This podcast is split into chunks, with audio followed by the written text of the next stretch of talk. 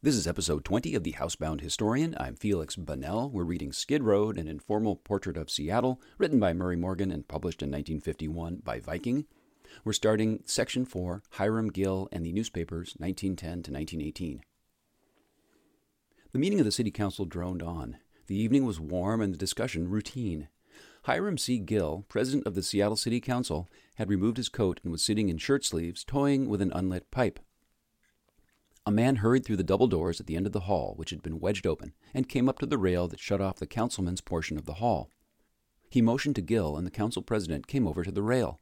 The man whispered something. Gill nodded, went back to the table, interrupted the speaker to explain that he had been called out on business, and turned the gavel over to one of his colleagues.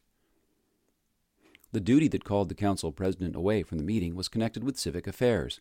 The police had just raided the town's largest brothel. Gill, as the lawyer for the Skid Road brothel keepers, was expected to arrange bail. After seeing that his clients were released, Gill went back to attend to council business, and the girls returned to the house to attend to theirs. Gill's extracurricular activity during the city council meeting brought some angry comment from the righteous, particularly from a gaunt, long maned Presbyterian minister named Mark A. Matthews, but no one was surprised. There never had been any question where Hiram C. Gill stood with regard to harlots, pimps, and gamblers. He was a lawyer, they were potential clients. Society paid judges to pass on the conduct of their fellow men, and Hi wasn't a judge. Gill was a skinny man with a bulging forehead and thinning hair. An Eastern reporter visiting Seattle described him as having a pinched triangular face, a nervous twitching mouth, and keen but shifty blue eyes. It was an unkind description, but certainly Hi was no beauty. He knew it, too. Physically undistinguished, he was shrewd enough to adopt sartorial trademarks that made it easy for voters to recognize him a white string tie, a Stetson hat, and a corncob pipe. He was a fake hick. He'd been to law school in Wisconsin, and his father had been a colonel in the Grand Army of the Republic, but Hi assiduously acted the role of lubber. He was careful to appear often in shirt sleeves. He was self consciously casual in his speech. I'll be just the same as now if I'm elected mayor, he told the voters after he filed for office in 1910. If Bill Taft comes to Seattle, I'll wash my face and put on a dress suit but I'll smoke a cob pipe if I want to, as long as I teach no one else the habit. Gill believed in letting people alone. If a man wanted to go to hell, Hi was unwilling to set up roadblocks. He didn't believe morality could be enforced by legislation, and he didn't believe it was healthy to try to keep a town closed, especially a seaport town on the frontier. Strict law enforcement, he argued, merely drove prostitution and gambling underground. Somewhere in the city, Gill wrote in a formal statement of his views, occupying about a hundredth of one percent of its area, these unfortunates, whose lives are gone, most of them beyond recall, will go. They will move out of the resident districts and the apartment houses and the hotels of the city. They will stay out. In an off the cuff campaign speech, he phrased it more naturally.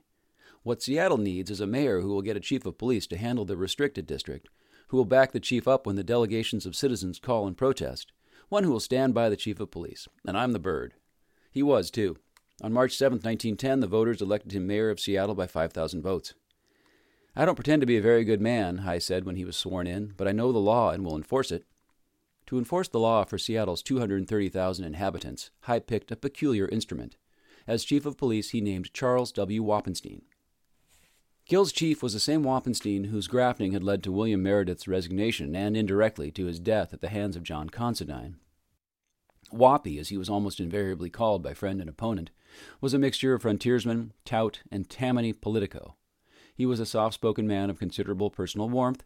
Physically, he was short and a bit shaggy, with a scraggly mustache, a great wart on his left cheek, and owlish circles around his eyes. He affected tight pinstripe suits and narrow brimmed derbies. He looked, according to the Post Intelligencer, which didn't admire him, like a somewhat disreputable walrus. Even that paper admitted that Wappy was an able policeman. When he wanted to, he could enforce the law with the best. But he had come of age in Cincinnati when Cincinnati was perhaps the most corrupt city in the country, and when he migrated to Seattle in 1898, he found a wide open town. He had no trouble adapting his morals to those of Gold Rush Seattle. In fact, he adapted them a little too well, with the result that he was kicked out by Mayor Humes. Wappy then went to work as an investigator for the Great Northern and became a protege of J.D. Farrell, a highly political vice president of the railroad. Farrell, though nominally a Democrat like his employer, Jim Hill, became something of a Republican boss in Washington state dominating the votes of the Republican majority on issues affecting the railroads. In 1906, Judge William Hickman Moore, a milk and water reformer, was the fusion candidate for mayor, running on a platform that called for a closed city and municipal ownership of utilities. Boss Farrell's brother worked in Judge Moore's law office. To the amazement of the reformers, Farrell threw his support to Moore. It turned the trick. Moore won the closest election in the history of Seattle's municipal politics. All that Farrell asked in return for his support was the appointment as chief of police of his friend and protege, Charles Wappenstein. Moore's reformist friends raised anguished objections, but the grateful mayor appointed Wappy, and Wappy gave the town what one of the reformers called the best police administration Seattle ever had. In 1908, Judge Moore was defeated for re election, and Wappy lost his job to a friend of the new mayor. Wappy was bitter. You see, he told friends, people don't really want a clean city, they just say they do. When Gill chose him to give Seattle the sort of police administration they had voted for in 1910, Wappy was ready to oblige. The six months following Gill's inauguration must have been the happiest of Wappy's life. The mayor had said he wanted a chief who could run the restricted district, and Wappy knew just how it should be run wide open. On the afternoon of the day he was sworn in, Wappy strolled into Gerald's bar room and closeted himself with Clarence Gerald, the manager of the saloon, and Gideon Tupper, two of the more important figures in Seattle nightlife. There will be a chance for all of us to make some money, Wappy told them happily. Then he moved from the general economic picture to the particulars of supply and demand. He told Tupper to lease the Midway, a crib house of more than a hundred rooms, and to open up as soon as possible. Tupper did. Once the Midway was in operation, Wappy called Tupper to the police station, complimented him on his quick work, and suggested that it would be a good idea to open the Paris House on a similar basis. Tupper tried to oblige, but reported back that he couldn't get a lease. The owner of the building thought Tupper was not financially responsible. Wappy told the discouraged entrepreneur not to worry, he'd fix things. He got on the phone and told the hesitant landlord that Tupper was all right and that he himself stood ready to guarantee Tupper's financial integrity. Soon the Paris house was in business too. Wappy had a politician's natural desire to be helpful to his supporters, but in his aid to Gerald and Tupper, he was actuated by other considerations as well. As Tupper explained to a grand jury later, he agreed on my paying him $10 a woman. It was monthly. The first payment was made along, I think, about the 1st of May. It was $1,000. I made the same payment every month, in his office. At $10 per month per harlot, Wappy was doing all right financially. There were at least 500 women in the Skid Road establishments, and the chief knew the whereabouts of each of them. He turned the talents which made him, even in the eyes of an enemy, a master detective, toward seeing he was not shortchanged on protection payments. The cops who patrolled the Skid Road were required to make periodic reports on the number of girls in each house. An occasional patrolman made trouble by raiding an establishment where protection had been paid, or by engaging in a shakedown on his private initiative. But such mavericks were quickly transferred to outlying residential districts or put to pounding beats along the wind-swept stretches of the waterfront. Wappy had everything under control. His interest extended beyond putting Seattle's sex on a paying basis. While Tupper organized the bigger brothels under his supervision, Gerald, who ran the barroom where Mayor Gill and his cronies met for lunch, took over the city's gambling. He bought into the Northern Club, a gaming establishment which, under his direction, became, in the eyes of a national magazine, one of the greatest spectacles of the Pacific Northwest. Several national magazines, most noticeably Harper's and McClure's, began to pay attention to the peculiar law enforcement practices in Seattle Reporters for McClure's have been raking through the muck of municipal corruption from one end of the country to the other, but one of McClure's case hardened muckrakers found the size and openness of the Northern Club's gambling operations hard to believe. McClure said flatly after the Northern had been closed No American city has ever seen anything comparable with it. The most hardened sports, after a glimpse at the club's openly exhibited wonders, would telegraph to their pals to come to Seattle and inspect it, if only as a curiosity. In order not to lose any possible patronage, the Northern Club ran 24 hours a day, including Sunday, utilizing the services of three shifts of employees. At the door, barkers were regularly stationed. Gambling upstairs, gentlemen, they would call to the passing crowds. There were cappers, located at convenient points, who made a specialty of teaching high school boys how to beat the game, instruction which, as these young men subsequently learned, was entirely misleading.